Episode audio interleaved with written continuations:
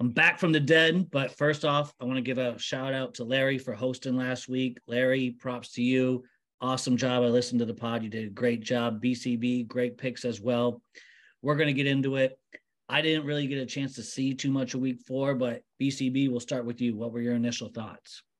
Well, uh, initial thoughts with the Clemson game was wild. The noon kickoff was a great football game. Thought Clemson should have won. Uh, ended up being a great day for me betting wise as a fan was a little bit of heartbreakville. Uh, thought Ole Miss played well enough to beat Alabama. If you would have, if I if I would have told you that we were going to hold them to 24 points, you probably would have thought Ole Miss would have won the game. Instead, Lane Kiffin and the mighty RPO nine million dollar a year offense scored 10 points and missed a couple field goals, and uh, that didn't go well. But from a gambling standpoint, loved it. Thought there was a lot of great games. We were dead right on Oregon, Colorado. Oh yeah. This doesn't mean that Dion sucks, by the way. So don't get the narrative out there. They just don't have the team yet. Um, but I think it kind of sets uh, sets a slate. Unfortunately, I've got a wedding this weekend. Uh, no fall weddings. Hashtag no fall weddings. Mm-hmm. So gonna miss some games, but uh, all in all, seemed like I had a lot of bad beats so far this year. Last week, and think we might have turned the corner a little bit. Love it. And I passed my sickness on to Larry, but he's a stronger man. He's joining the pod. Larry, what were your thoughts on week four? Uh yeah, I got to see some of the early games and some of the late games. Uh pretty awesome slate. Started the day with FSU, Clemson. Clemson's now officially dead after losing FSU in the playoff or in overtime, sorry. Um I did have three dogs last week, only one covered and that one was an outright winner it was probably my favorite one of the week. We'll get into that here when we get in the recap. Uh, yeah, going through it, back to back weddings in New Jersey. I'm coming off of. Um, I'm retired. I'm now into football season. I need to. I will be spending Saturday on the couch all day, watching every single game from here on out. Um, happy to be back. Uh, let's get after it. Uh, we were BCB had been spot right on Oregon now for probably two weeks. Um, but yeah, they were just bigger, stronger, tougher. Um, awesome to see that. And uh, yeah, let's let's get into uh, a little recap here and uh, then take a look into week five. Yeah, speaking of dead, real quick, Iowa put the nails in the coffin, just absolutely garbage. But we're off to that. We're on to week five. Let's win some money. Let's go. I get knocked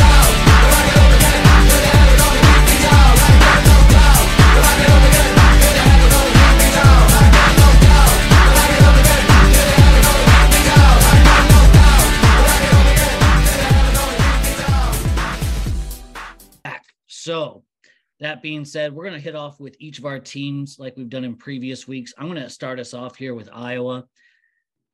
There was so much talk coming into the game, Brian Ferentz. You know what? We're to, we don't need to hear your shit. You know, we, we're a good offense. We can do this.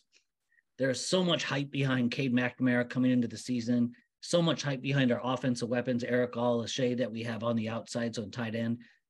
We are just a bad football team. I'm ready to admit it. I don't know if we're going to play well against Michigan State this week. I don't have a play on that. We'll get to that in a second. But 37 0, there's no explanation. Um, I think Kirk Ferentz is going to retire at the end of the year after we maybe go six win season. I don't know yet. Uh, but Brian's definitely gone at the end of the year. Terrible performance all around. Speaking of not the greatest performances, BC, I guess all of our teams, not the greatest performances. BCB, let's hear it. Yeah, so you got Ole Miss. Uh, this was probably this was a year to beat Bama. I thought the defense actually first time we've kind of really been able to say this in the Lane Kiffin era. Uh, the defense played well enough to win you the game. The offense just didn't show up. I don't. It's not a Jackson Dart thing. Um, I think a lot of their problems now kind of revolve around the fact that over probably 90% of their play calls are RPOs, which I kind of get it. It's the offense, but at the same time, they so to, to, break down kind of the talent disparity, right? So I saw mm-hmm. Alabama has 18 five stars, Ole Miss has one. um, and that was Suntarine Perkins. He's a true freshman. He's the kid that spied Jalen Milroe and about broke his ribs uh, on the the deep. If he gets there like a half second earlier, that might be a fumble touchdown the other way, and Ole Miss is up. Um, but but he didn't, and then Milroe makes a great throw, and they score a touchdown, get the two point conversion, and that was pretty much the nail in Ole Miss's coffin. Uh, but no, you get you're going against uh, you know the RPO, right? So it works when you've got playmakers at every level, right? So like I've said on here before, so Ole Miss came into the season expecting to have Caden Prieskorn starting at tight end, Trey Harris at wide receiver, Zakhari Franklin at the other, and you've got Jalen Watkins and Dayton and Dayton Wade, your mm-hmm. other two wide receivers that are kind of auxiliary receivers. And if you watch the Ole Miss offense, uh, they run like a lot of hitches. Like you'll see wide receivers run hitches and stuff. That's by design so that they get on the ball quickly. Yep. Um, so there's kind of like a dead route because basically uh, with every play being an RPO, like Jackson Dart's just reading a safety or a linebacker, yep. uh, depending on what the play call is, and making a read. They didn't have Trey Harris. They didn't have Zakhari Franklin in full go. So Dayton Wade, Jaylen Watkins, like have the skill set that a lot of guys in the NFL that catch 40 passes a year, play 17 years in the NFL have it. There's not deep threats. They didn't have the, the people to go deep on Bama.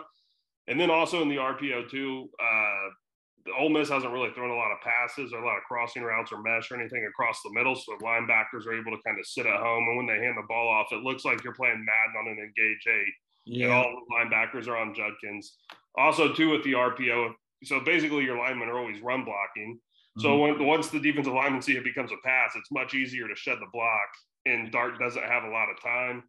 He did have a really bad interception. I thought that was kind of just him pressing it when he threw it deep. Mm-hmm. Uh, got picked off, wasn't great. But honestly, it's all about like how Ole Miss kind of responds coming out of this because I don't think one loss at Bama kills you. Um, you're still actually depending on if they win this week against LSU, depending on what shakes out. Uh, Texas A&M, who just lost Conner Weigman for the season, could be number one in the SEC West after this weekend. So.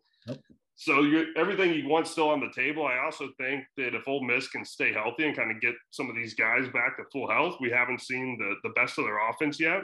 Mm-hmm. Like Ole Miss, on most people's power rating, still the 12th or 13th best team in the country, and they're not even really that good yet. So if, if you can keep ascending, uh, it's still on the table, and you, you've got a chance to beat Georgia later. So yeah, we'll see. Also, Alabama not dead. So everyone wanted to write their obituary last week. Yeah, uh, still very much in it, and they're they're still very talented on defense. So I know you said there was a talent discrepancy, obviously with the 18 to one five stars. Would you say this is more of a Saban scheming win or a Kiffin play call loss? Kiffin play call loss. I, he he wore it after the game too. He even sent out the tweet. He's like, "Don't come with the players. Like, don't come with the coaches. Come at me. This is on me." Um, it just it looks stale, man. I mean, he, if that if that dude calls one more jet pass, like jet motion shovel pass on second and fourteen, it's like, dude, when you're sitting here running this, you're trying to go side to side. Yeah, that shit works against Mercer or Georgia Tech, like when you've got the better athletes. But when you're sitting here playing against 11 guys that are all going to be NFL players, they're not mm. falling for that. Like that's like stuff you do in high school. and they're doing it late in the game. And then also, too, like the last drive, when they were down 24 10 and your defense has been making stops, that mm-hmm. last drive went 15 plays for 55 yards and they didn't score and took like six minutes off the clock. Yep, yep. And so, and and Dart did kind of sail one where Watkins was open in the end zone. He put it over his head. But yeah, no, I think this this loss, and I'm I've got to go after the boy here. The loss, the loss, the loss lays on Kiffin's shoulders. Gotcha. Um, I think Alabama was was good enough, but that game was there for the taking. For sure, Larry. Let's talk about Coastal. Uh yeah, Coastal got they played uh Thursday night at home versus uh Georgia State. Um 30 to 17 final. That is not what the score was really like. It was 17 to 3 at the half. Coastal couldn't move the ball, they couldn't get first downs, they could not run the ball. Coastal looked outclassed, outmatched in their first uh, Sun Belt game of the uh, season. People are already calling for the new coach's head. Um, I do think they'll have a nice bounce back spot this week. Um, but uh, yeah, they it, it, was tough. I mean, thanks to like a, a fumbled punt snap and a score, they scored a seven late, but it was 27 to 10 late in the fourth quarter. Um, it's going to be a long season. They're in a rebuild with a uh, Grayson McCall quarterback who's very well known for his last previous two years. Mm-hmm. Um, but they're in a tough spot for the rest of the season. Um, so like me, or if you're not like me and you've liked to bet coastal over the last two years, I would tell you to stop doing so now. um, they are not the same team. They are young um, with a new head coach. So I think it might be a long season in the Sun Belt for them. So, same question to you. You said they couldn't pass the ball. Was this a Grayson loss or was this a head coach loss? Um, I would call I would call play calling. Um, it would be the play calling again. Um, so it would be on the head coach. Um, I mean McCall. I mean, I'll McCall's. I was just looking at his stats. I mean, he threw the ball 26 for 42 times, um, mm-hmm. which isn't great. But um, I mean, him throwing the ball 42 times um, also isn't great. So he still threw for 295 and a touchdown, but um, I think it was a lot of the play calling that they struggled with. And uh, Georgia State's defense looked uh, pretty good. Gotcha. All right. Well, I'll recap the only other game that I saw. Like I said, I was deep in on meds. So uh, the boys saw my one group chat putting five or 600 on Wisconsin minus six. This was more a play of I thought Wisconsin is is starting to gel together uh, under Fickell and their new offense, but also a play against Purdue is really really bad. We'll get into that in week five here. So uh, Wisconsin, I think, is really starting to gel. Makes me even more concerned about Iowa for the Big Ten West. It's not going to happen. Is my initial thoughts right now, but watch out for Wisconsin, baby. They're they're picking up steam. BCB. Any other games that you wanted to recap in uh, week four? Uh, we can touch on uh, Notre Dame, Ohio State, because you want to talk about another team that kind of let a victory slip through their hands. I thought Notre Dame, Notre Dame probably should have won that game. Oh, yeah. Uh, it was a great football game too. So feather in the cap because you know me, I'm more of a kind of a football traditionalist. I think great football games can still end 17-14. Uh, so I I like that. Um, interested to kind of see where Notre Dame goes from here. Again, I don't think they're dead. Like that loss isn't going to eliminate them. Not this season. Uh, they got a chance. They go on the road and beat Duke. They're probably back in the top ten uh, this week. So I I still can't believe Marcus Freeman didn't have a player um, on the field for maybe the last three plays of the game. He said he was a, a worried about taking a penalty. It's like it's like a half a yard penalty. Um, it's probably worth that half I you, it would be fun to survey most coaches and ask them would they rather have 10 guys trying to stop 11 on the one yard line or 11 guys trying to stop 11 on the half yard line? Right right right. Probably going to say 11 versus 11 especially since they scored right where the other defender would have been. So not great look for marcus freeman there um, but we'll see. He's a young coach. Hopefully he can he can bounce back a little bit. And then uh, i love ryan day just cutting a wwe style Stone Cold Steve Austin promo on Lou Holtz of all people who's like 86 years old. like he's got this. Straight he's got this with like the geriatric Lou Holtz, who also Lou Holtz isn't backing down from his take either. like, saying, like, still saying they're good, they're not great. So that's the beauty of college football. Any year you can just say, ah, team's not that good, they're going to lose, and they probably will lose at least one game. So Lou Holtz, still, yeah, right, right, right, still doing that. Also, Ryan Day, absolutely delusional for saying they've only had one bad half of football in two years. Psychopath behavior, right there, dude. that's that's overlooking some facts, I think. yeah, um, oh yeah, yeah, yeah. Did, so I did. I watched that. I watched that final drive a couple times now, and I I did think props to Kyle McCord. He was uh very good on fourth down, and then also Julian Fleming made two gigantic catches on fourth down on that final drive. Um, so um, they're gonna st- still only continue to get better. I think Ohio State is. Um, but I, either way, that was the minus three was a push man, I that's one game I, I just sorely missed that. I, I, I didn't get a chance to watch because you can always watch the highlights like I did. I watched the highlights for every game, but you can't get the analysis like BCB said that an Ole Miss uh, dart through over through the guy in the end zone, right?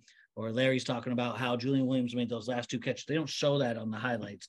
They just kept replaying that fourth and one, or excuse me, that that goal line dig. So, yeah, sad, sad to see, but I'm, I'm excited for this week. But BCB, any more games?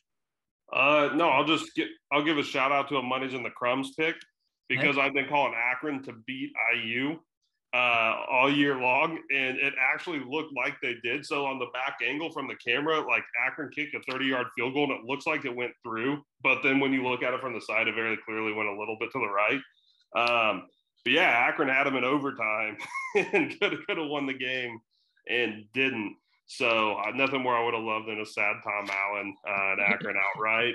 I had him at 17 though on the cards, so that was never in doubt. Uh, but was, that was a very fun game as well too. Sure, Larry. Uh, no, not really. I, I mean, Oregon, uh, they yeah. basically won 42 to nothing. Take both uh, your guys' praises. Take both your guys' praises on this one right here. Yeah, I mean, it, the minus 21 was easy money. I think BCB was talking about looking at all all lines this last week. Not sure if he took one, but I mean, it would have cashed. I mean, it it it the final score is 42 to 6. I mean, the total was like 70 70 something, which was crazy. Um I mean, Colorado got a late touchdown, meaningless touchdown. I, I don't even think Oregon tried to play in the fourth quarter of the game. Um, Oregon was just uh, like BCB had been mentioning. I I agreed with that. They were just uh, bigger, stronger. They're just in a different league than Colorado, and I'm interested to see USC at Colorado this week.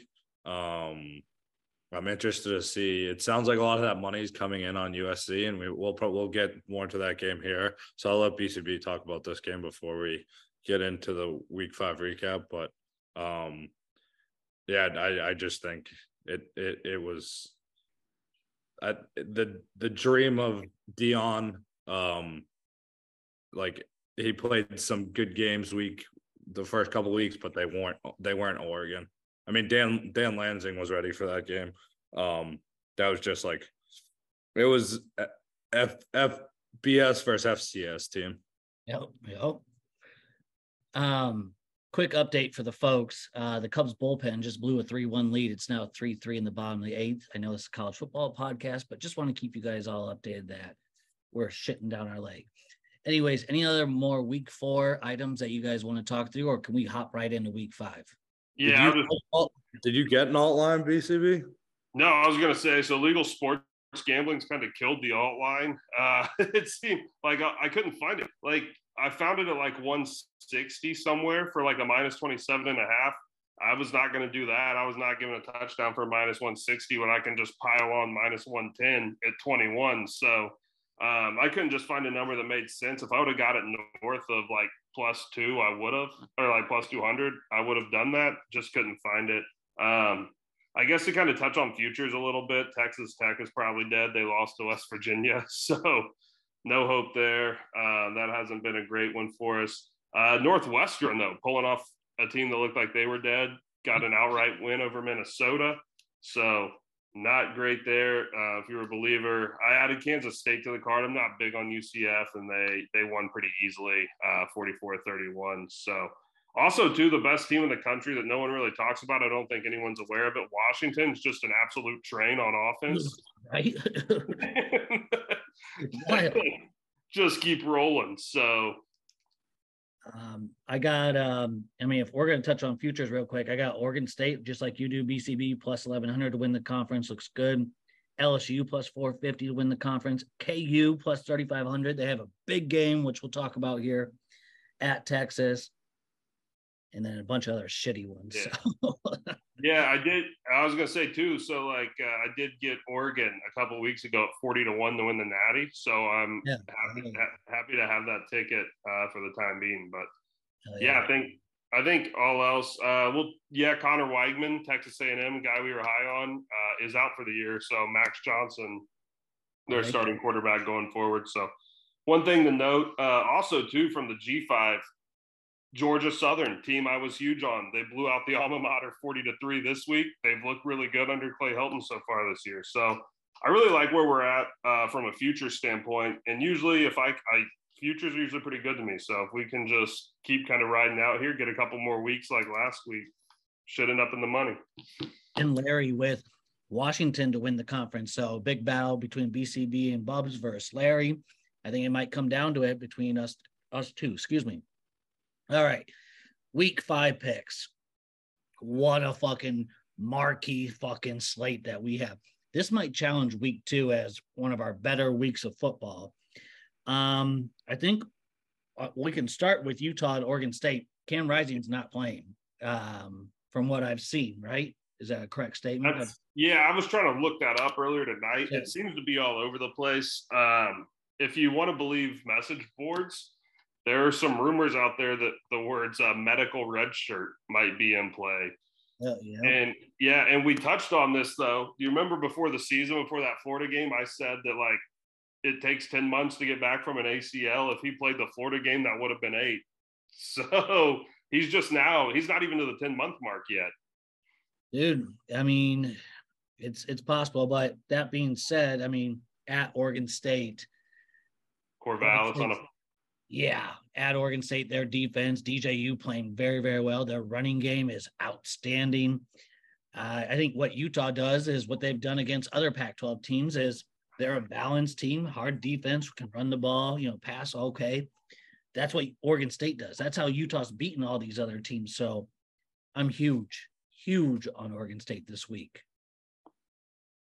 Yeah.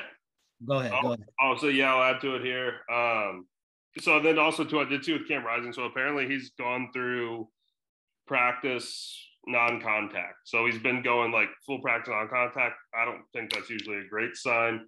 Um, so I, I don't know. I this is one I'm probably going to wait till Friday to get it in because I think if he plays, it might go down to a pick him. It's minus three right now. So I'm just going to wait and see. If he's out, I don't think the line changes that much. Like yeah. it changed like a point and a half last week. So Got it. I'm gonna try and just watch it like a hawk, see what happens. Uh, see if I get that three in before it adjusts. But some some some notes I had on this game though. So Oregon State's gone for 440 yards in every single game this year.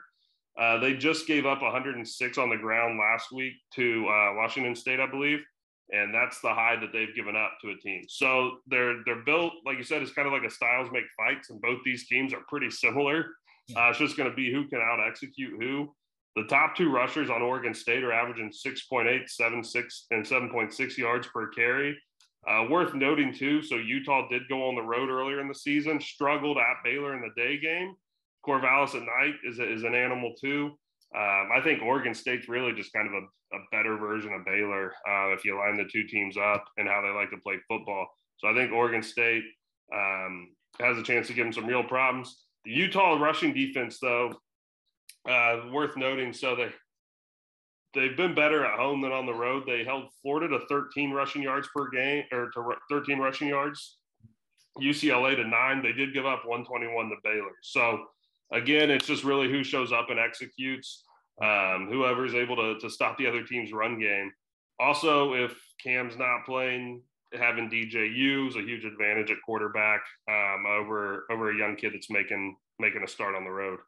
Yeah, and like you mentioned, their high running game that they allowed was at Baylor. So let, let's see, let's see what happens.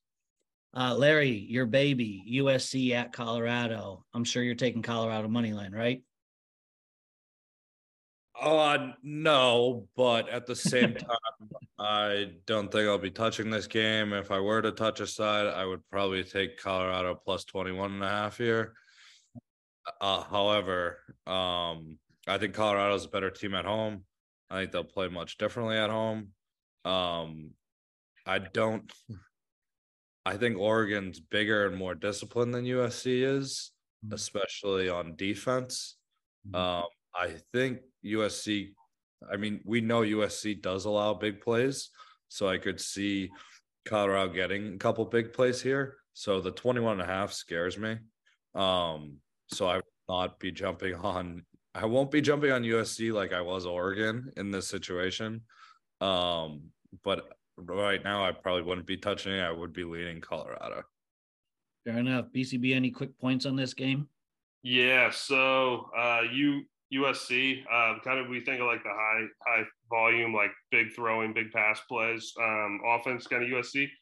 They've actually been really efficient running the ball. In their last three games, they've averaged 10.8, uh, 6.4, and 7.3 yards per carry.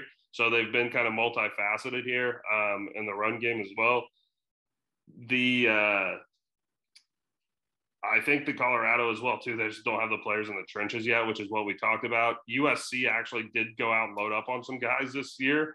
Uh, they had eight sacks last week. USC did against Arizona State. Colorado gave up seven sacks last week. Um, and Colorado also gave up 500 plus yards again on defense. They just haven't really been able to stop anybody. They still can't run the ball. Uh, they, have had 70 yards or less as a team. Um, going through just if you take the average power rating, so I kind of did some some metrics here. Uh, shout out Phil Steele looking at his his power ratings. Um, took USC's full game score versus Colorado's last two when Travis Hunter hasn't played. Uh, the line just between those metrics where you're averaging out USC versus Colorado in just their last two games would actually have USC by about 29 to 30 points. Um, it automatically, I think, again, though, we talked about this last week. Like, does, does Dan Lanning go for the kill? He very clearly did. Uh, it's, it's probably going to be the same thing with Lincoln Riley. If he wants to sit out there and roll Caleb Williams out and put up 50 on him, they're going to be able to. Um, USC probably will be able to make a couple stops. Shedeur still just holds the ball way too long.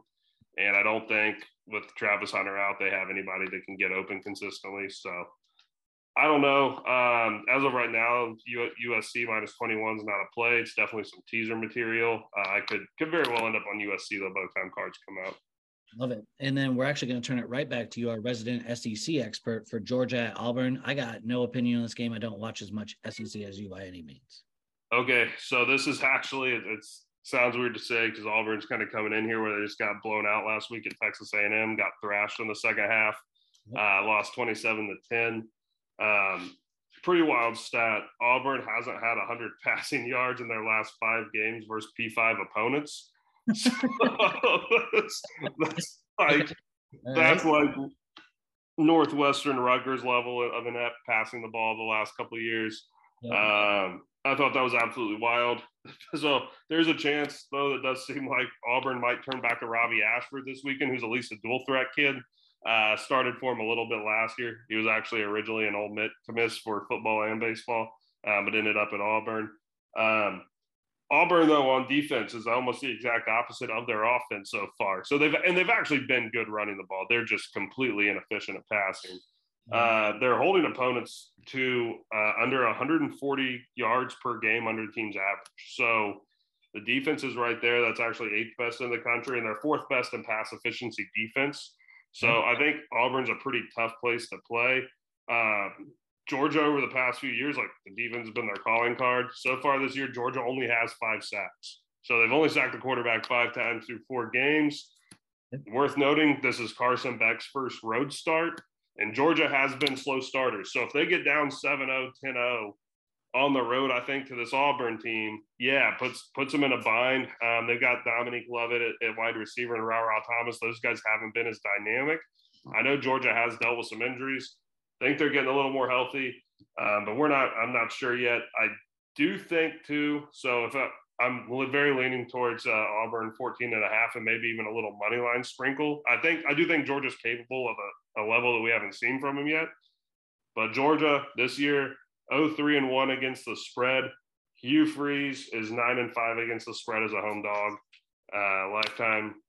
So yeah. The, the fighting Hugh Freezes down there might might have a chance this week. I love it. Next game up, Kansas at Texas. I'm going to start us off with this one. Um, Kansas plus 17 going to Texas. I think one thing about Texas, while they do, you know, bring in the stars, they bring in great recruits. I don't think, you know, we talked about Corvallis earlier, how they're just a, you know, a terrible place to play for an opposing team. I don't think Texas Stadium really has that aspect to it when it comes down to it. I mean, they're they're going to pack the stadium and it's going to be there, but I don't think it does. And Kansas beat them last year at home straight up. So if you look at last week, Kansas Jalon Daniels only 14 for 19, but two, uh, three touchdowns. The defense actually stood up against BYU. He didn't really need to do much. I think he really balls out in this game. But Texas, obviously, you're playing against Ewers, who's had almost it's arguably a Heisman content or a Heisman frontrunner right now when it comes down to it. And then they got Xavier uh, Xavier Worthy, um, just studs all around. So I think it'll be a shootout, uh, but Kansas plus 17 at Texas will be a good one to watch. BCB. Yeah, so Kansas actually uh, running the ball. Um, so far this year, they've gone over 200 yards rushing as a team in three of their four games. Uh, they don't have a single 300 plus passing yard game so far. Uh, this year, I do worry about the pass defense a little bit. So Kansas, they had a battle against Nevada a couple weeks ago, bounced back last week, beat by BYU on the road. I think that was a pretty good win for them, but they did give up 300 plus passing yards.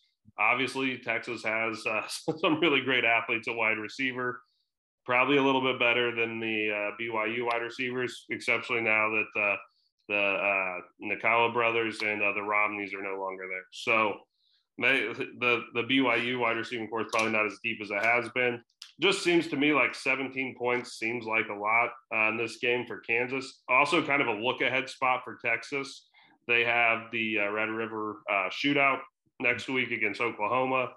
So, also, if, if Texas gets a big lead, I could see them uh, pulling the starters, resting some guys. Worth noting, if Kansas does the same, the Jason Bean kid that plays at Kansas is pretty good at the backup quarterback. So, with oh. 17, your back door is going to be open. Uh, no pun intended there. And then yeah, you got the over under 61 and a half. I think the over might even be in play. Um, from that standpoint, also it's, it's, weird too. Texas, their their best games this year when they grade out have been on the road. They've kind of been a letdown team at home. Uh, Leipold is four and eight against the spread on the road though as a head coach. Love it. Um, let's move on to Michigan at Nebraska. BCB, I'll let you start. I got some. I got some overall. I don't have exact stats, but I have overall feedback here. Okay, for this game, um, so I think I think you're going to kind of like what I have to say in some of these aspects. So I'm, I'm assuming the Haarberg kid is going to be the starting quarterback, mm-hmm. um, not Jeff Sims. Haarberg at least doesn't turn the ball over. He is also their leading rusher and passer oh, yep. uh, for the team. So uh, talking about being inept at passing the ball, Nebraska's eclipsed 150 passing yards in one game so far this year. Uh, that's not great when you've played Louisiana Tech, uh, some of the other schools. So not great. Um, Nebraska though has held every single opponent they've played to 58 yards or less when it comes to running the ball.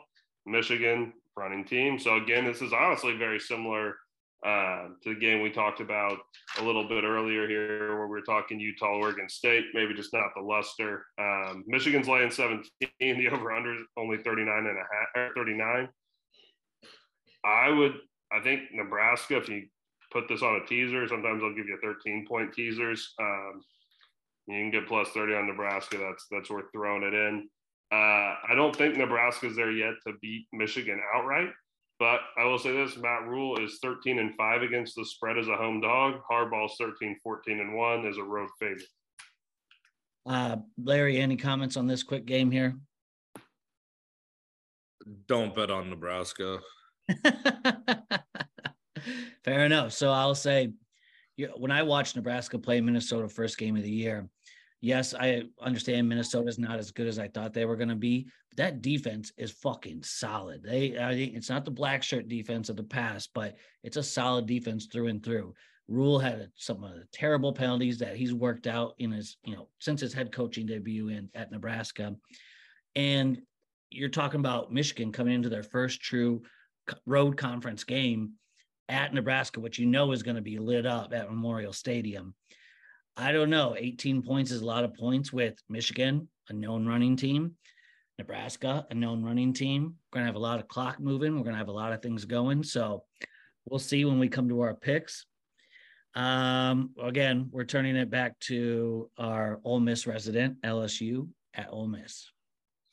All right. So we got Ole Miss. Actually, I think they opened as a slight favorite. It was like one and a half and it flipped. Uh, so I think they're they're minus three, minus or Ole, Ole Miss is plus three, plus two.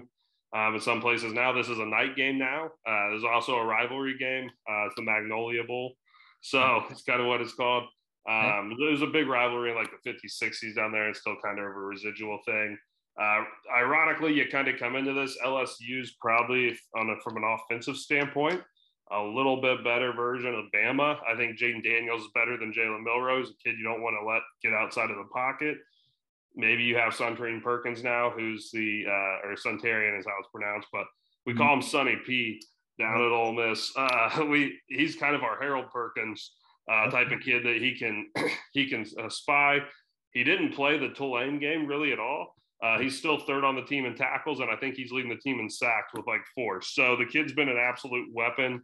Uh, he was really only down between Ole Miss and Alabama. Somehow ended up at Ole Miss. So shout out Pete Golding then for landing him. This could be kind of his breakout game. I thought he played huge last week. If he can stop Jayden Daniels, keep him in the pocket, uh, I think he's got a huge chance. The Ole Miss secondary is going to be tested, obviously. Uh, you got Malik Nabers out there now, so keep him in check. Keep Daniels in the pocket. Play the defensive effort you played last week. You probably win. Um, it does look like Zakhari Franklin, Tre Harris, pre-scoring the main three on offense, and then they said Judkins is uh, healthy now as well. So mm-hmm. this might be the first time that Ole Miss has been as healthy as they have been. Um, a couple years ago, so the Matt Corral season 2021, Ole Miss early, remember kind of like early in the season, they went to Alabama. They were a 14 point dog, kind of a trendy upset pick. Lose the game like 42 21, and it was like 42 7. We scored a couple. Well, Ole Miss re- like rebounded, uh, beat Arkansas 52 51 the week after that then went to Neyland, uh, Neyland beat Tennessee. So uh, again, this is kind of a spot where Ole Miss has to bounce back.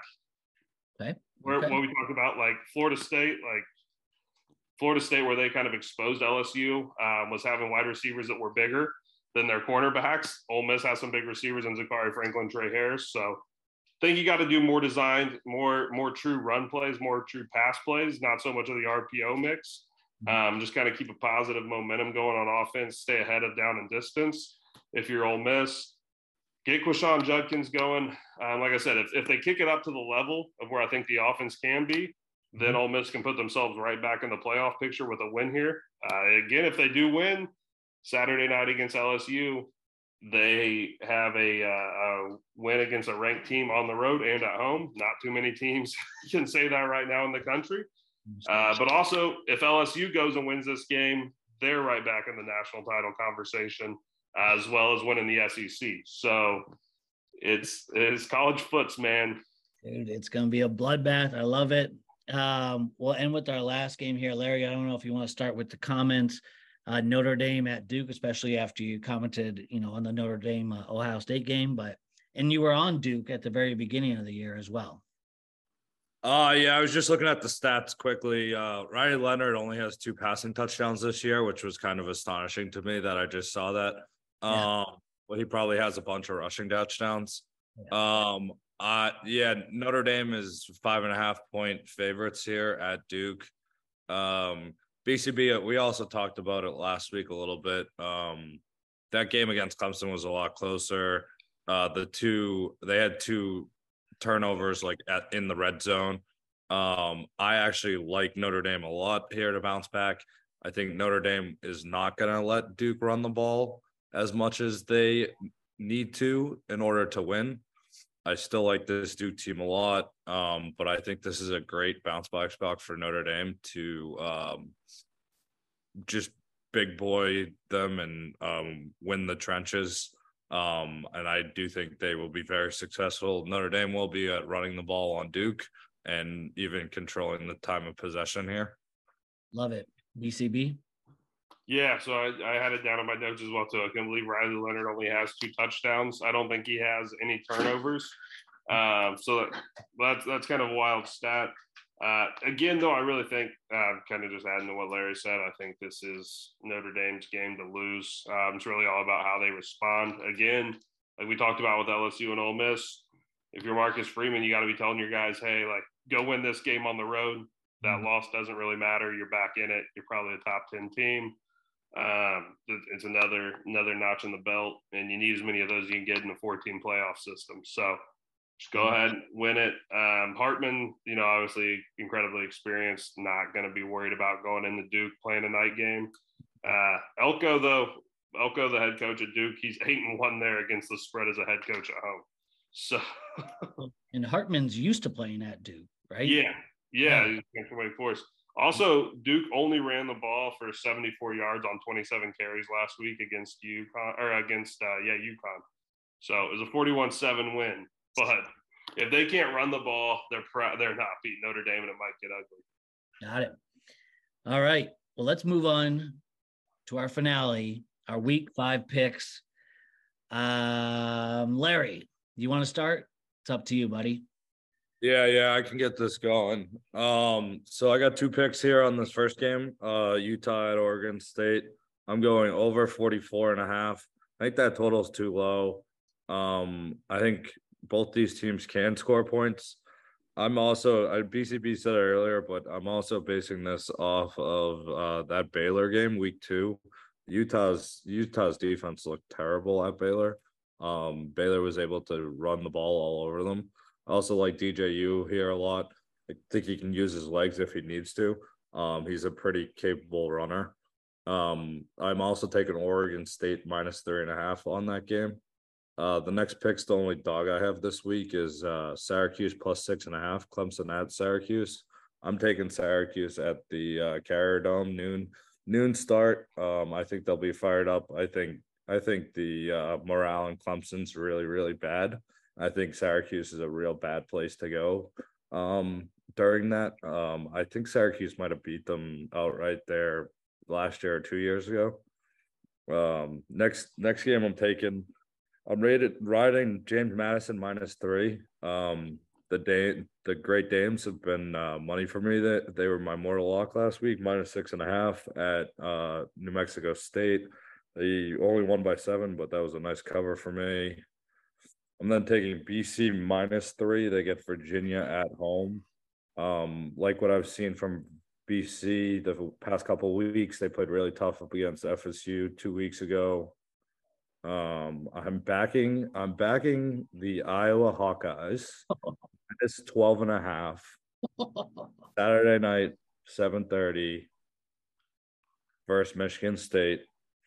Um, Mel is finally fired.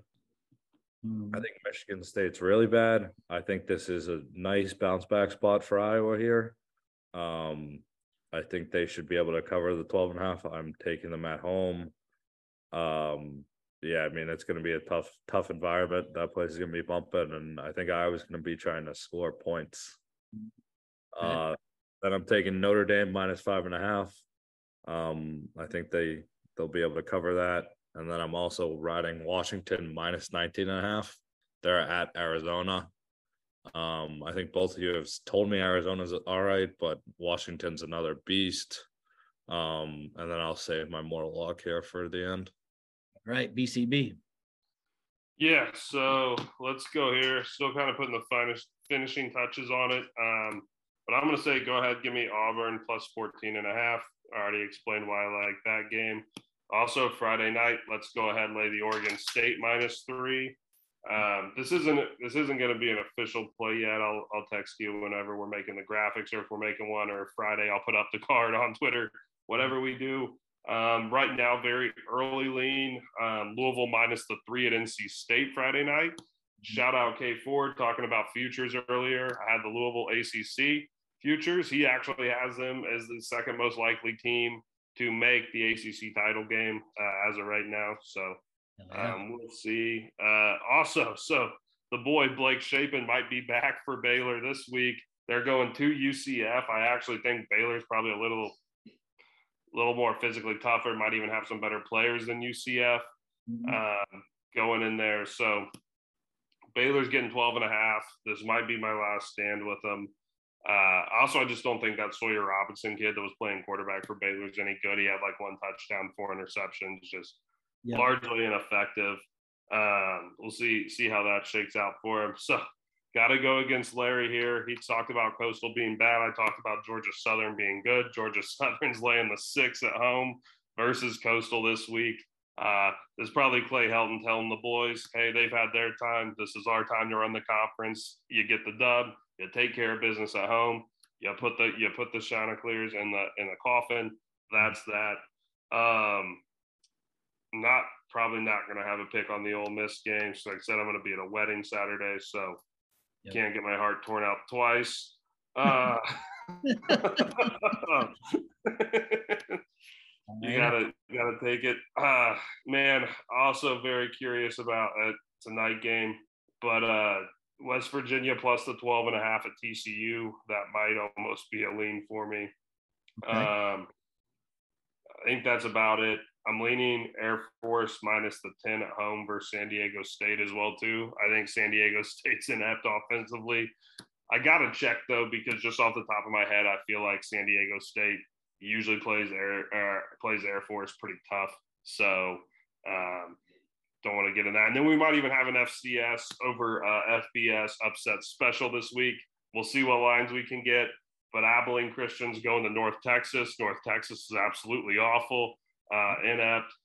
I think the only game they won was when they beat our Louisiana Tech. And again, we had a lot of units on Louisiana Tech. So uh, let me look at the FCS numbers. Okay. We might have might have a big money liner there. Um, but yeah, that's that's probably going to wrap up the card. Don't see really anything else here. Um, I might take Rutgers over Wagner, depending on what that line. Saving your mortar, though, right? Yeah. Okay. okay. Yeah. All right. So we got a little bit of a. I don't want to do like barstool pick earthquake, but we got to come up with something because we're all on Oregon State minus three and a half. I don't know if that's a good thing, bad thing, what, but we'll come up with something when we're all on a pick. But yeah, I got Oregon State minus three and a half. I also, you guys have like half my picks. I have Louisville minus three at NC State. Um, shout out your boy, Big Ten specialist, Nebraska plus 18 home against Michigan. Fucking ride it. Not, I debated it being my lock, but no, Nebraska plus 18. I also have shout out Larry, Syracuse plus seven home against Clemson. Shout out Larry. I also have BC minus three and a half against UVA or home against UVA. Uh, KU plus 17 at Texas. We talked about that a little bit here in the preview. And then Bama minus 14 at Mississippi State. I was big on Mississippi State at the beginning of the year. Got a quick stat here for you guys just to kind of why I'm on them so big is that I wish I had it pulled up, but in the last five meetings between Alabama and Mississippi State, Bama has outscored Mississippi State 182 to 22 with an average final score of about 36 to 4. Keep that in mind when you make your picks. Mortal lock time, though. Larry, let's hear it.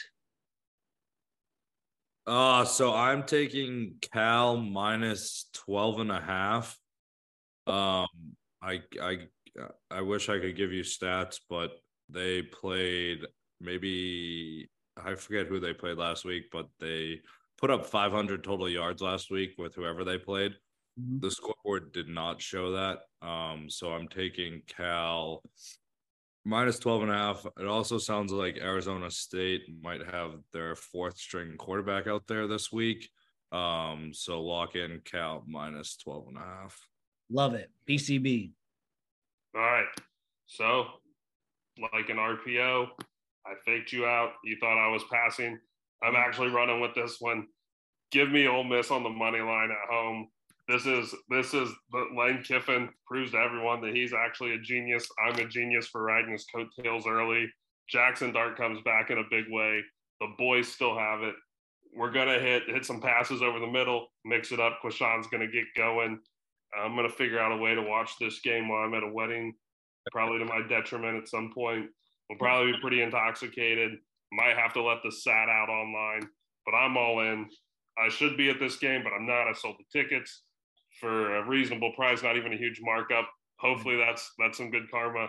Uh, but we're hotty toddy. The lane train still rolls. Let's fucking go. Also, I love it because everyone loved us last week, and now everyone hates you. And when everyone hates you in college football, you do great things. Yep, yep, hundred percent agree. Hundred percent agree. All right, wrapping it up here. My lock of the week. I'm sticking to the Big Ten. I feel like I know it like the back of my hand. Illinois plus one at Purdue.